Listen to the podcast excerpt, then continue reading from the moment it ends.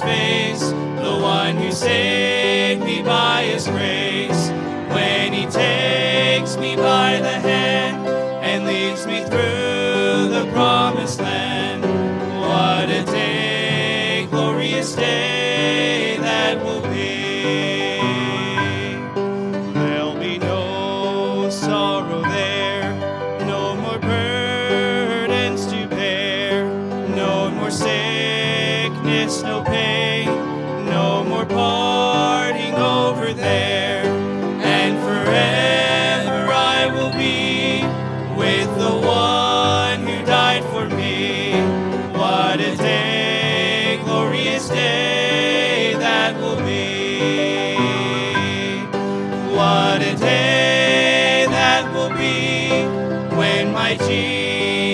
I shall see, and I look upon his face, the one who saved me by his grace. When he takes me by the hand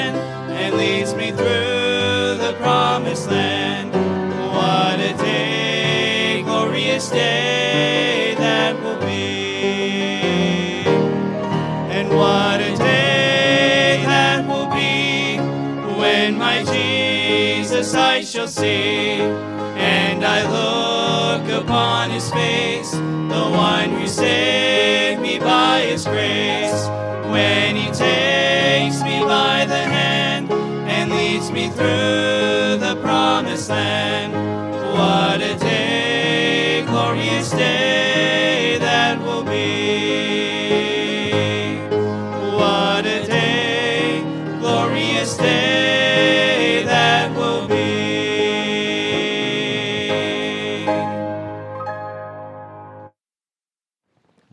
Thanks. Well, that's good.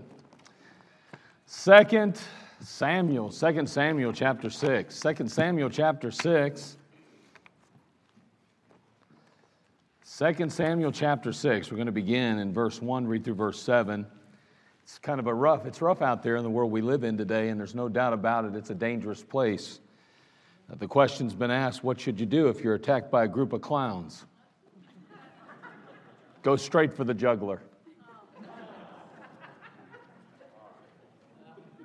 Trying to help you today.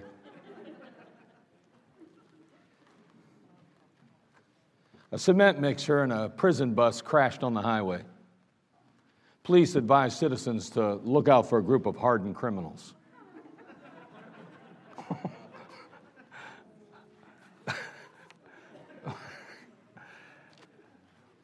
you know, I couldn't figure out why that baseball kept getting bigger.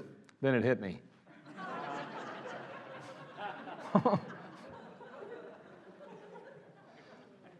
I saw a movie about how ships are put together. I'll be honest, it was riveting.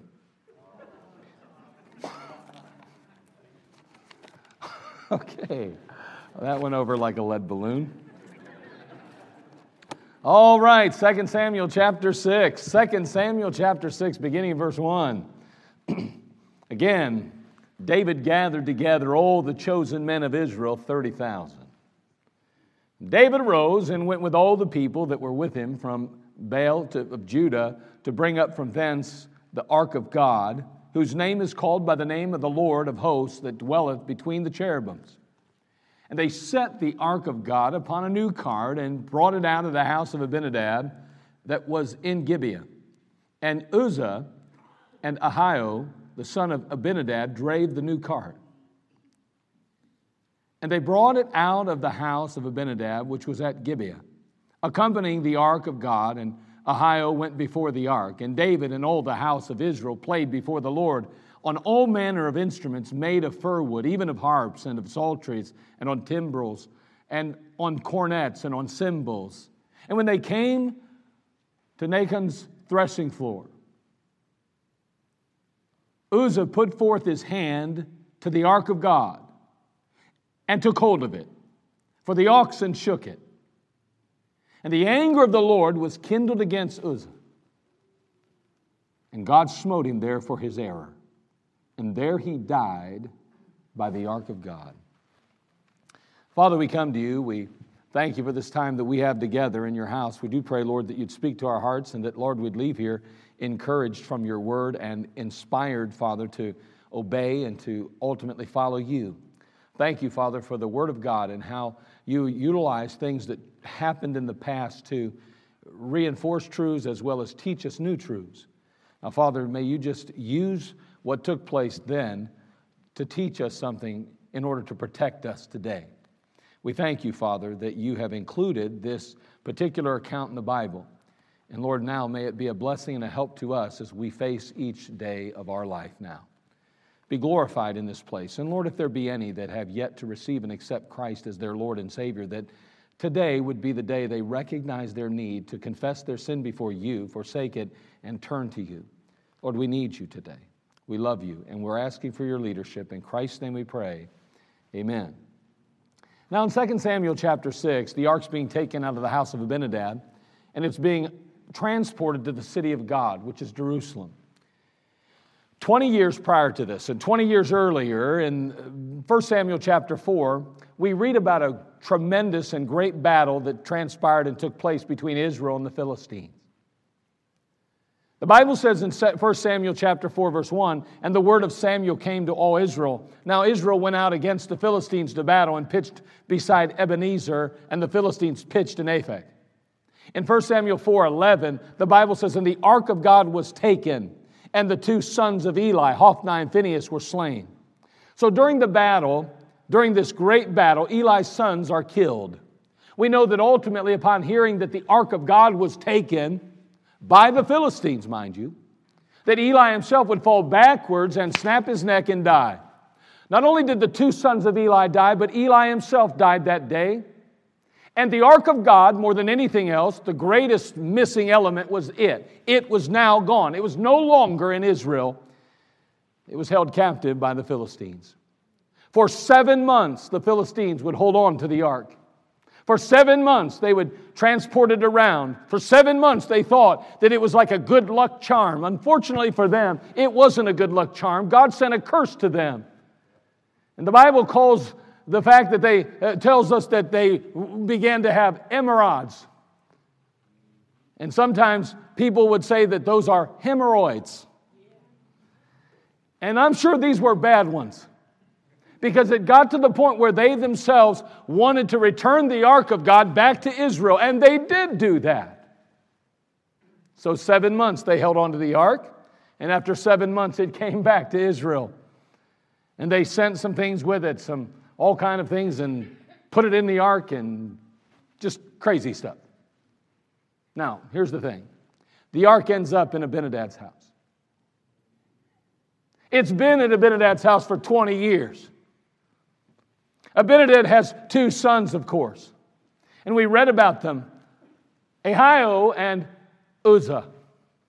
At least these two sons are the sons of his that we read about. Now, I think it's very interesting to note that Abinadab is the second born son to Jesse. That means, therefore, that he is the brother of David. He is David's older brother. And he ha- somehow obtained the ark, and now it rests in his home. 20 years later, David is now king. And we're going to see in chapter 5 of 2 Samuel that a, tr- a great battle once again took place. Israel defeats the Philistines. Israel brings them down hard. And now David decides it's time to bring the ark back. And so he goes to Abinadab and says, Hey, brother, it's time to bring the ark back to Jerusalem, the city of God where it belongs. And so the ark is placed on a new cart. You'll recall that the Philistines transported it 20 years earlier on a cart, and it uh, ended up in Abinadab's house. And now David and the Israelites place it on a new cart. and they're going to transport it to Jerusalem.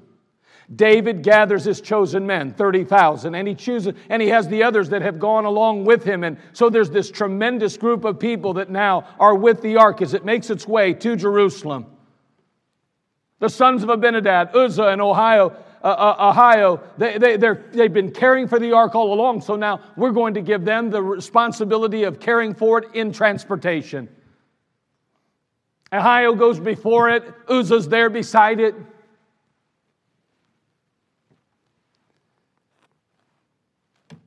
So, what went wrong?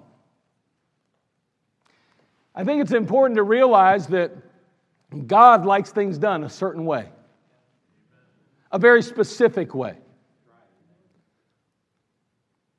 The men of Israel had actually ignored some very explicit instructions from God concerning the transportation of this ark. David, as well, he himself has obviously forgotten, or as we're going to see, maybe he thought he was doing God a favor. I don't know. But the Bible teaches us that God said that only the priests, the sons of Levi, were to bear the Ark of the Covenant. In Deuteronomy chapter 10, verse 8, the Bible says, At that time the Lord separated the tribe of Levi to bear the ark of the covenant of the Lord, to stand before the Lord to minister unto him and to bless his name unto this day. Uzzah and Ahio Ohio, uh, I want to say Ohio all the time, Ohio, may have been stewards of the ark for 20 years, but can I tell you what they weren't? They weren't priests. God also instructed that the ark was to be carried upon their shoulders. The Bible says in Numbers, it says, But unto the sons of Kohath he gave none oxen and carts, because the service of the sanctuary belongeth unto them uh, belonging unto them was that they should bear upon their shoulders. He said, I didn't give them ox, I didn't give them carts to, to take care of that business. I gave them strong shoulders. They're to bear the ark and they're to bear those, those, those things on their shoulders. Also, nobody other than Aaron and his sons was to touch any holy articles at all, including the ark. Couldn't touch the ark. The penalty for violating this law, Numbers 4:15 tells us, and when Aaron and his sons have made an end of covering the sanctuary and all the vessels of the sanctuary, after that the sons of Kohath shall come to bear it, but they shall not touch any holy thing lest they die. Now, again, in this Old Testament, we're seeing that God has made and expressed some very clear and careful instructions concerning this ark how it's to be transported, how it's to be cared for. God told Moses to equip the ark with four rings. You'd see this ark, so to speak, say it's a square object here, there's on each corner there is a ring. And through those rings, basically a stick will pass. It's called a stave. It's longer, of course, than the ark itself, so that these, these priests can come up underneath it. And there they bear on their shoulder this ark, and they lift it off the ground and they carry it. So there are two basic points that God found very unacceptable in the transportation of the ark. One, Uzzah was not in the Levitical priesthood, he wasn't a priest. And two, instead of having the ark carried, it had been put on a new cart. So it was not handled the way God intended it to be handled. They neglected the clear Word of God, the very simple truths that God had given them, the instructions that He had provided. They neglected His instruction. But what a sight it was. Maybe they thought to themselves at some point, I, I, guess they could have just downright forgotten about it. I don't know. Maybe they didn't read the Bible. Maybe the priest didn't think they had a right to tell David, let's not put it on a new cart because I don't think God would be pleased. I, I'm not sure. Maybe David himself even thought, man, I'll tell you what, this is the ark of God and it represents the presence of God and I want to make it a big, big shindig. I want it to be big, really big. And so he gathers his 30,000 soldiers and he gets all those people from all walks of life. And the king himself is marching along and the music's playing. And man, I mean, it's fanfare. And he probably, maybe even thought, look at how wonderful this is. Look at how big we've made this. Look at how important it all is. But it wasn't the way God intended it to be. And then the unthinkable happens. The ark is shaken. And of course, in an attempt to steady the ark, Uzzah, who has been probably for 20 years now looking over and watching over the ark, thinks, I can't allow it to fall. He reaches up to steady it, and boom, the next scene. We see Uzzah lying dead on the ground and a devastated wife and fatherless children grieving over his loss. Doesn't seem fair, does it? Just doesn't seem fair. How many times in your life and in mine we're doing what we think we should be doing? We convinced ourselves this is exactly what I should be doing. This is how I ought to be doing it. And then things don't turn out the way we think they should, and if we're not careful, we think that's really unfair. I'm giving God my best. I'm doing everything I know to do. I'm trying with all my heart. And yet God treats me this way? Or God takes a loved one from me? Can you imagine how his wife and children felt? Can you imagine how David felt? This is his nephew. This is his brother's son. I'm sure he felt responsible for his death. That's why the Bible says he was wroth. He was upset. He was angry at God. Can I tell you that you've been angry at God, maybe? I know I've been angry at God at one point in my life. Can I tell you that's a dangerous place to be if you've ever been there? But sometimes we believe God owes us something. But I promise you this if we fail to know what God wants, if we're not willing to find out what He says, then we put ourselves in a position where God cannot always bless us the way He intends. God never wanted Uzzah to die that day. God never wanted that process to stop. And for three months after he died, it would once again remain idle. It would go back into storage, so to speak, for three months. All because it wasn't handled biblically the first time. Preacher, I, I believe, I, I know I probably should be doing things different, but I've got, me and God got an understanding. Well, I know that I don't discipline the way the Bible says in my home, but you know what? It doesn't work for me. Oh, I know that me and my wife, we do things a little different than the Bible outlines and lays out. We don't have the same kind of thing. Oh, our standards are different than what the Word of God teaches. And oh, I tell you this, and, and I mean this, and I'll, I'll tell you, I'm doing my best, and I'm really trying hard. I know, but I'm asking you this are you doing it God's way? That's what I want to know. I'm not asking you what kind of results are you getting today, because sooner or later somebody may just reach up and God may say, ooh, went too far. Never intended for that to be that way. You're going to have consequences in your life, I'll have consequences in mine if we fail to do things God's way. So, what are some things we can learn from this situation? What are some thoughts? What are some principles, maybe I don't know, ideas that we can take away from this tragic event. I'm going to give you just a couple things very quickly today. Number one, good intentions are not enough. Good intentions are not enough. I'll tell you what, Uzzah had all the best intentions that day. Man, I mean to tell you, he was there to protect and care for the ark. Praise God for that kind of spirit and attitude. Man, he didn't have a, a, a, a wicked, uh, his, his probably his mind, his body was consecrated unto the Lord at that point. He had done all that he could to be prepared and ready to transport that ark.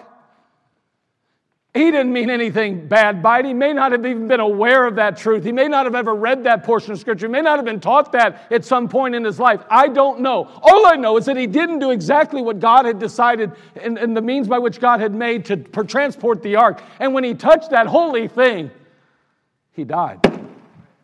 Just like that. Man, he had good intentions. It's just not fair. I know. It doesn't seem that way, does it? And from our human perspective, I agree. And then David. I, again, I can't say for sure whether he just downright disobeyed the word of God or whether he wasn't aware of it. I don't know 100%. The Bible doesn't really say for sure. What I do know is that he either allowed for the ark to be carried by a new cart, or maybe he suggested it. I don't know. Maybe he, is the leader, obviously, he should have been the one to step in and say, wait a second, guys, hold on. This is big time. I've had the, the priest looking into this, and there's no way. I don't care how wonderful the new model is. It doesn't matter how sweet it looks. It doesn't matter how modern it's become. I, I can't let you use a new card. But maybe he thought, man, I, God deserves the best that we have. God deserves the best card. Man, he needs the most, the newest way to travel. Man, I mean, this thing has shocks out of this world, man. I mean, that thing won't even budge. It'll, it'll just, it's air shocks. He won't rattle it at all. It'll be taken care of. It'll be, no doubt, it'll come, arrive safely there. I don't know. He had good intentions, I would imagine. I can't really think of any reason why David would want to do something that just went against God's word. He probably thought he was really, really doing it right. Good intentions are not enough. Number two, with that said, the easiest way isn't always God's way. The easiest way isn't always God's way. You know, there's this saying, there's this thought that seems to prevail. I've been hearing it since I was young, but it was work smart, not hard. And you know what? It's a motto that's often repeated, and for good reason, mind you. I mean, there, there is good reason to repeat that. But in this case, the only smart move is to work hard. I mean, putting it on a new cart may have seemed a lot easier and less difficult and certainly didn't involve as many people. I don't know if they had a worker shortage like we do in America right now. I don't know if they had a problem like the local church normally has in getting workers to step in to certain roles. Let's be honest. I mean, there's certain things everybody be willing to do, but that nursery's not one. There's some things we'll do, but not that bus ministry. You know what I'm saying? We like to pick and choose where we serve God. We're not really servants, we're simply willing to do what's comfortable. A true servant's willing to do whatever's needed. You say, I'm a servant. Are you? You doing whatever needs done? Anything that'll need done. Just I'll do whatever you need. Man, listen, I'm going to football camp this week. Can I tell you, somebody, Brother Robideau asked me, he said, Are you looking forward to football camp, preacher? And I said, Not really. Hold on, don't, don't, don't misunderstand what I'm saying here. I said, Not really. I said, I'm not really a big fan of leaving home. I kind of like being close to the house. I like being around my wife and family. I, I, am not a fan of traveling really that much unless it's with my wife. Maybe that's why the Lord spared me. I don't preach anywhere, nobody asked me, so maybe the Lord knows I won't like it. Here's what I said to him, though. I said, But you know what I do enjoy about football camp more than anything else? Me and my sons or my son, whoever gets to go with me, we get the room together all week and we get to draw close together. We get a chance to spend time together and create memories together. I said, now that I look forward to. I received a text today, this week, said I was rooming in the same place I always room. My son got a text and he said he's rooming somewhere else.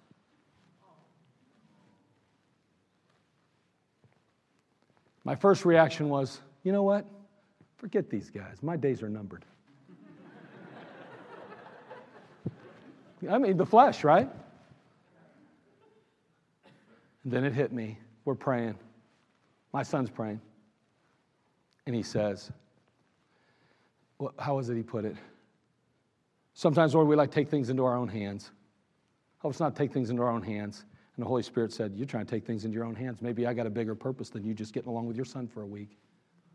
Maybe there's somebody else that needs you. Maybe there's some situation. Maybe they know what they're doing. Would you, could you even imagine that for a moment? And the Holy Spirit smote my spirit, and I thought, you know what? I go there to be a servant every year. I say, I'll do whatever you want me to do. And then they decide to switch up my rooming arrangement, and I'm willing to give it up. You get where I'm going now? I wouldn't have probably given it up over that 100%. Just if it had done next year, I would have.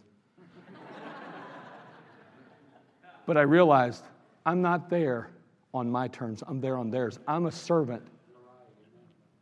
Who am I to, to, to question the room? Now, I, I don't think there's anything wrong with it. Hey, hey, guys, maybe you made a mistake. You forgot my son's coming, right? they said, no, we got, no, this, we, we intended that. All right, good. Do you understand where I'm going with this, though? It's easy to be a servant when it's the way you want it. But you know what? Obedience to the Lord isn't always easy. God has something for me this week that I didn't expect. God has something for my son this week he didn't expect. He's probably happy. I'm not.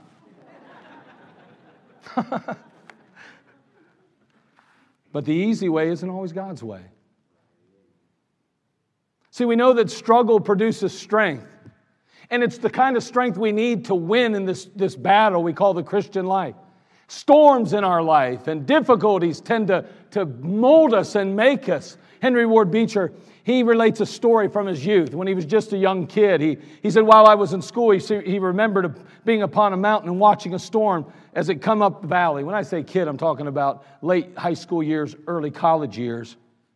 He said, The heavens were filled with blackness, and the earth was shaken by the voice of thunder. It seemed as though that fair landscape was utterly changed and its beauty gone, never to return.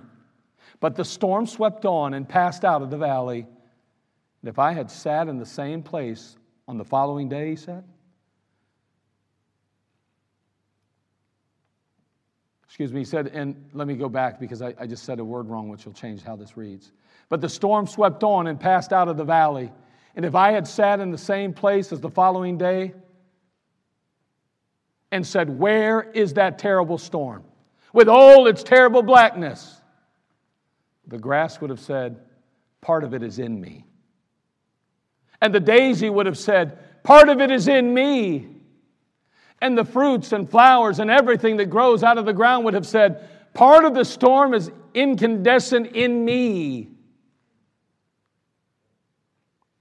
A blessing is in the storm if we're willing to look for it. And there'll be fruit in the afterward. There is nothing easy about raising children, it demands hard work. Not only to provide for them physically, but also to work to see them perfected, to see them disciplined. That's not easy work at times. But God has ways, and He intends for that difficulty to ultimately produce something positive. Marriage can be hard work. We have to deny ourselves. We have to die to selfishness. And that's not always easy, it's rarely easy. But it's in that battle that we gain the strength we need to overcome not just things in our marriage, but things in life. Any athlete knows that strain and pain are needed to build the muscles needed to win. So we note here from our passage that good intentions aren't enough. The easy way isn't always God's way. Boy, it sure seems smart to use a new cart. It sure seemed like the easiest way, but can I tell you, it wasn't the right way. Number three, when as leaders we fail to follow God's commands, others pay the price. When, as leaders, we fail to follow God's commands, others pay the price. So, David, he goes up to bring the ark to Jerusalem, but he does it the wrong way. For whatever reason, he does it the wrong way. He neglects the Word of God. He fails to follow through with the way God intended it to go forward. Again, there's four rings on uh, the corners of that ark. There's staves that are to be placed through those rings, and there's priests who to carry the ark on their shoulders. That's the way God intended it. But that's not how it was done. We note the same process as they carried the ark through the wilderness. The Kohathites would once again gather and underneath those staves lift their legs and carry that ark through the wilderness. We see as they cross over into the in, in, over Jordan into the, the promised land, we see them carrying the ark, just as God had ordered and commanded. And all went so well. But unfortunately, a leader failed to follow God's commands. When a leader fails to follow God's commands, others pay the price. By the way, Dad, you're a leader. Mom, you're a leader. You say, I'm not a leader. Yes, you are. Little ones are watching.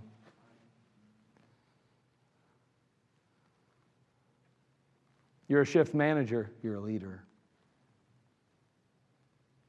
I don't care where you work, you're still over people. You're, and, and today, we're not, did I say something wrong, politically incorrect? You're over people. But anyway, because we're all equal plane today, right? No bosses anymore.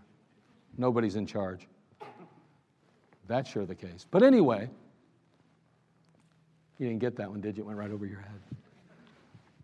I would say it went over your head because I'm taller than you, but I'm not. But I am standing higher than you. Okay, okay. moving on. Tough crowd today.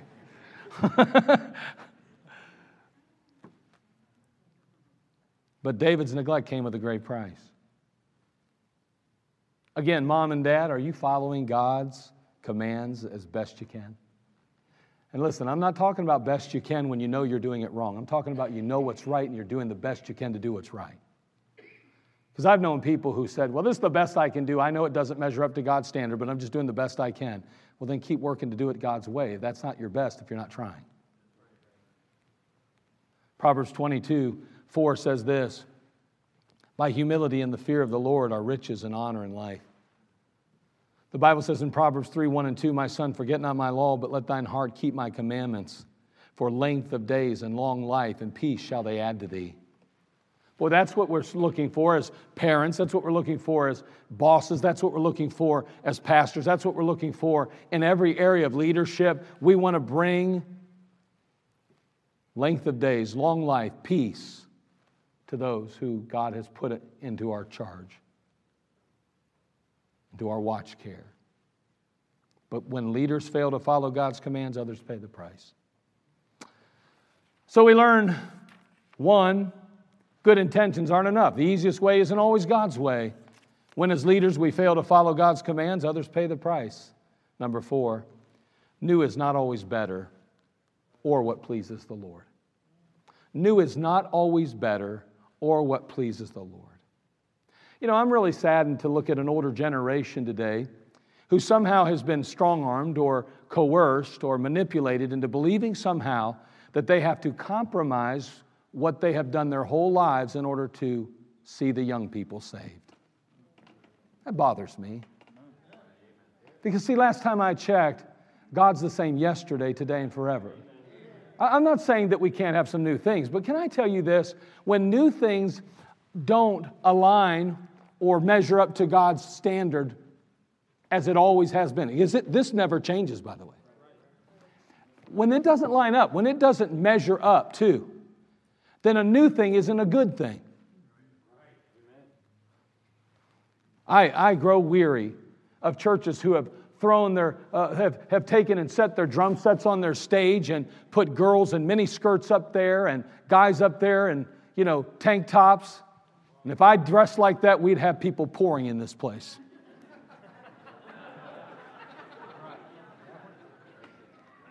Can you imagine with me? Let's take our Bibles as I point to Deuteronomy chapter 3. And the Lord is strong. People would be flocking to this place to get an exhibition of that molten mass of muscle. I don't know why you're laughing, I'm not. but it does, it bothers me. You say, well, yeah, but the things have to change. Yeah, they do, but they better change within the parameters of the Word of God. We do not have the privilege of stepping outside of the Bible and thinking God's blessing will be on us. David tried it, it didn't work. You know, you got rock and roll on the platform, you got rap and country that's perfectly fine as long as it's implanted with a biblical theme today. You say God a few times and Jesus, and then you're good. Doesn't matter what the, the, the context of the music is, doesn't matter whether it feeds the flesh or not. All that matters is that it's appealing. Because what matters is people getting saved at all costs. But sadly enough, our churches have turned into fish bowls. We just keep swapping fish, but nobody seems to be coming to Christ. And yet we continue to have the new and improved versions. Isn't it interesting? Years ago, and it was pointed out to me in discipleship the other day by who I was discipling, we talked about new and improved, and they said, but if it's improved, it can't be new. New and improved. Well, it can't be new if it's improved, because if it, you can't improve something that's not new, that's new. I, I thought that was pretty interesting. I thought that's pretty good insight. I never thought of that, but you say, what's that have to do with the message? I have no idea, but I thought it was a great, great thought. We have churches doing away with services in order to accommodate the busy and hectic lifestyles of members. And yet the Bible says that we're to gather all the more as you see the day approaching. You say, hey, you think Jesus might be coming back soon? Yeah. So, how often you go to church now? Once a week, if that. You don't believe that then. Or you're just being disobedient to the Word of God. Forsake not the assembling of ourselves together as the manner of some is, but exhorting one another, and so much the more as you see the day approaching. Oh, he's coming back. Then let's get with the Word of God. You want God's blessing in your life, let's obey it. Thank you, preacher. You're such a blessing. I mean, and again, we, we like to look at David and we say, man, he made a real blunder. You don't think we don't? We all do at times. We sometimes neglect God's written word. We got to be careful. We're removing the altar call. Why? Because we're feeling it embarrasses or causes people to feel uncomfortable. I read an article just this week where one of the things they said is don't invite people to come forward in your church anymore. That's old school. That's, that's, that's no longer going to produce any positive results. Yeah, I see what it's producing, having, not having it. Yeah. And you know what? There's nothing in the Bible that says you have to walk to this altar and get on your knees and bow down here. I know that. I know that your altar, legitimately, you can meet with God anywhere you want, anytime you want. I get that. I do. I understand that. Some of the greatest decisions I've ever made in my life were made at an altar. It's funny today. You know, it's, it's interesting. We say things like, well, I don't need to go to an altar to do that. I can do that on my own. What, what, what, what's this about doing everything on our own these days? I thought we needed God to do things. That's kind of seems like we're getting more independent all the time. Not just independent in ourselves, but independent on God. Man, we don't even, listen, today, I tell my kids this all the time I bore you so that when I'm in diapers, you can change them.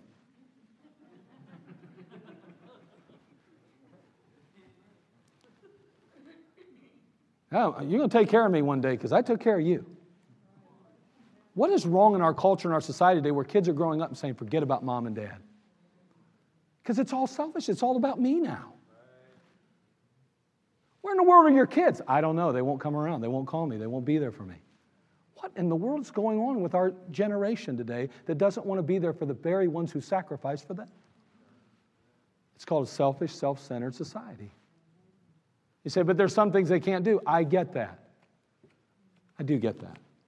And there are times that it is absolutely necessary that you have to take those and make those tough decisions. I get that.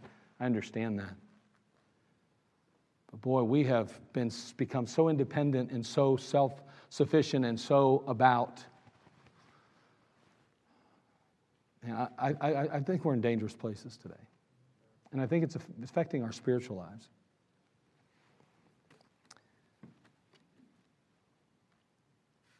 Isn't that funny? I'm just going to say it.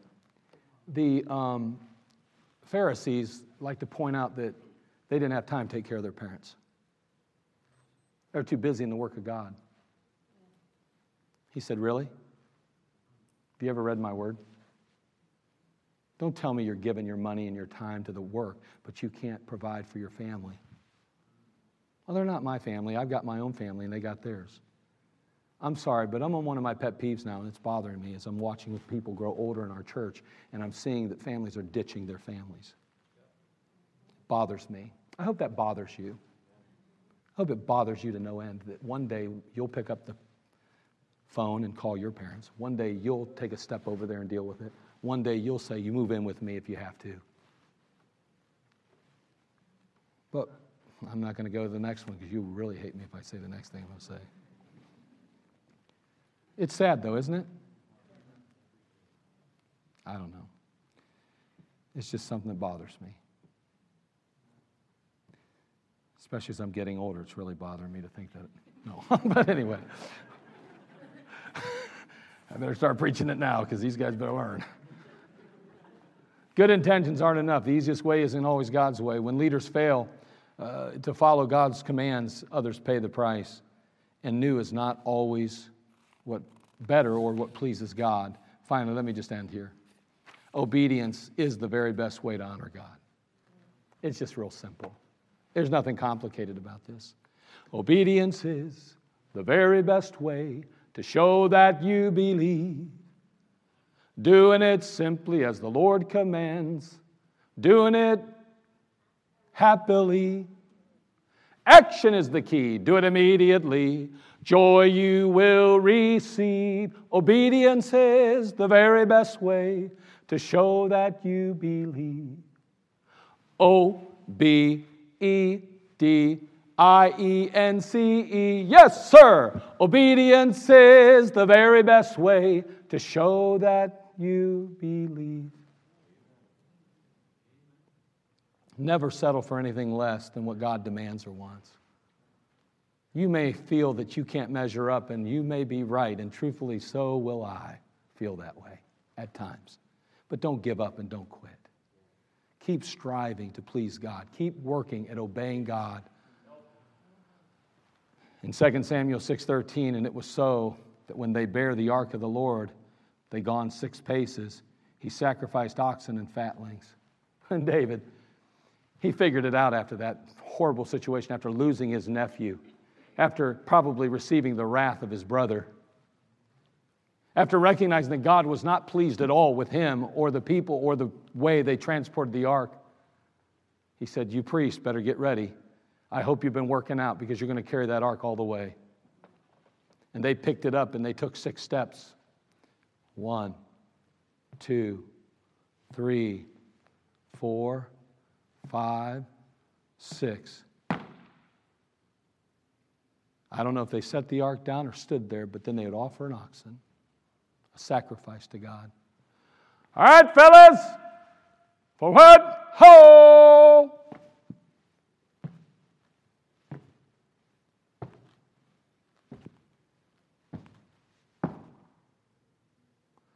Offer another oxen. He made sure he did it God's way that time. Can I tell you, the ark got there safely? Can I tell you, they were blessed because of its presence. And boy, when we obey God, it will bring blessing. But we don't get to choose how we do it. We've got to do it His way.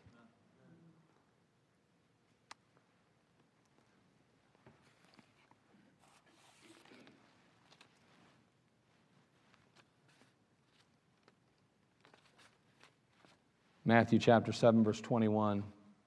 Not everyone that saith unto me, Lord, Lord, shall enter into the kingdom of heaven, but he that doeth the will of my Father which is in heaven. Many will say to me in that day, Lord, Lord, have we not prophesied in thy name? And in thy name have cast out devils, and in thy name done many wonderful works. And then will I profess unto them, I never knew you. Depart from me, ye that work iniquity. And I don't know about you, but it seems to me that these were people that were operating from a position of sincerity. They honestly thought they were doing it God's way, even. They had been either taught that this was how you do it, they've been told that this is how you do it, they've somehow gotten the idea through a blog or through somebody's, through somebody's post that this is how you serve God. The only problem was it wasn't the God of the Bible they were serving.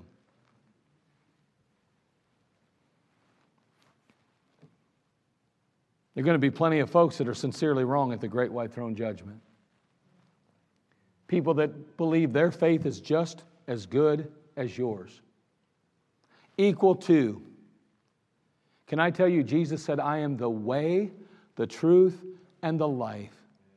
No man cometh unto the Father but by me. It is not enough to know there's a God in heaven. You must acknowledge Jesus Christ as your Lord and Savior. But as many as received him, to them gave he power to become the sons of God, even to them that believe on his name. You have to come to the Lord Jesus Christ, understanding He died for you. He paid for your sin. It will not be your deeds or your works or your goodness that will ultimately outweigh the bad. No, there's no good enough. It's either all Jesus or nothing.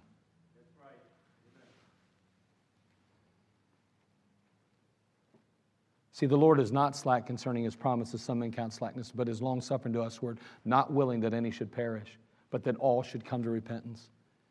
We are confronted by the Holy Spirit and the Word of God, and our sin is made clear to us. We recognize our guilt before Him who is perfect and holy. And we know that there has to be something changed, something different in our life. And He says, Call upon me, and I will answer thee and show thee great and mighty things which thou knowest not. Let me tell you, you're going to walk into a relationship and a life with Jesus Christ by calling on Him, by trusting and receiving Him, by acknowledging Him as your Lord and Savior that you never dreamed possible. It's wonderful. But it's only found in Jesus.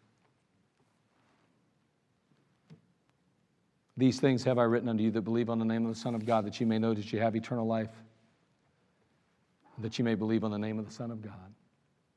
I don't have to worry. I used to read chapter 7 of Matthew and I'd go, man, I hope that's not me one day. I'd read it. Man, I hope that's not me.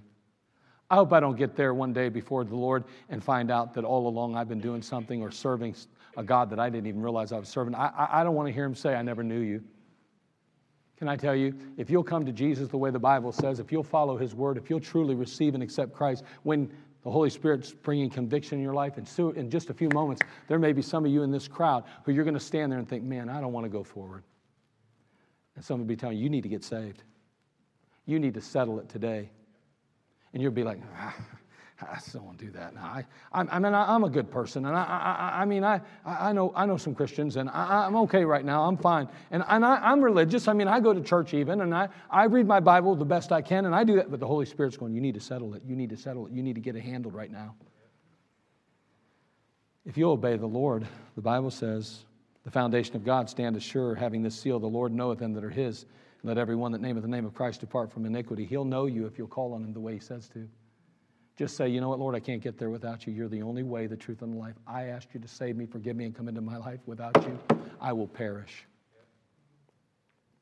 He'll hear your cry. For whosoever shall call upon the name of the Lord shall be saved. You know, you don't have to worry about being one of those in Matthew 7 then. You don't ever have to worry about that. But you have to come to him his way, the Bible way. You're coming to the God that is described, explained, and outlined in the Word of God. Not the God of your choosing, not the God of your making, the God that gave you this book and describes who and what He is all about. May God help you to come to Christ if you haven't already. If you haven't settled your soul salvation, do it today. And if you're a child of God today and you want God's blessing in your life, then you must do things God's way. I don't care how you feel about it. It doesn't matter how much you convince yourself it's not necessary or needful. Do what God says, and God will reward you accordingly. Father, we come to you. We thank you for just all you've done for us. Lord, we're grateful. Lord, today in the crowd, there may be folks that have dismissed the Word of God in some area. Oh, they may be holding on to it in every other area, but there might be that one that they just won't acknowledge it, they won't accept it, they won't obey it. Lord, I pray that, Father, today your Holy Spirit would bring conviction in their life and show them their need to settle that in their life, to do things the way you said, and then trust you with the outcome, no matter how or what anyone else or anything else has to say about it, just simply to obey you. I don't know, Lord. I'm sure that David had pressure on him. Maybe even was told, you need to use these new carts. They're the best thing ever. Lord, he, as a leader, he needed to know how to transport it, and he should have said, No, we're going to do it God's way. Even if it costs us time, even if it costs us money, even if it costs us effort, we're going to do it God's way. Even if it's difficult, even if I take criticism from the, all of you, I'm going to do it God's way because that's what honors Him. Father, help us, Lord. And what honors Him always honors us in the end. Maybe you're lost today. Lord, there's so many people lost. I pray, dear God, that they would come to you, that they wouldn't sit in their seat, that they would make their way forward and allow someone to take a Bible and show them how to be saved today. We'll thank you for that in Christ's name. Amen. Let's all stand. Every head bowed, every eye closed. The music's playing.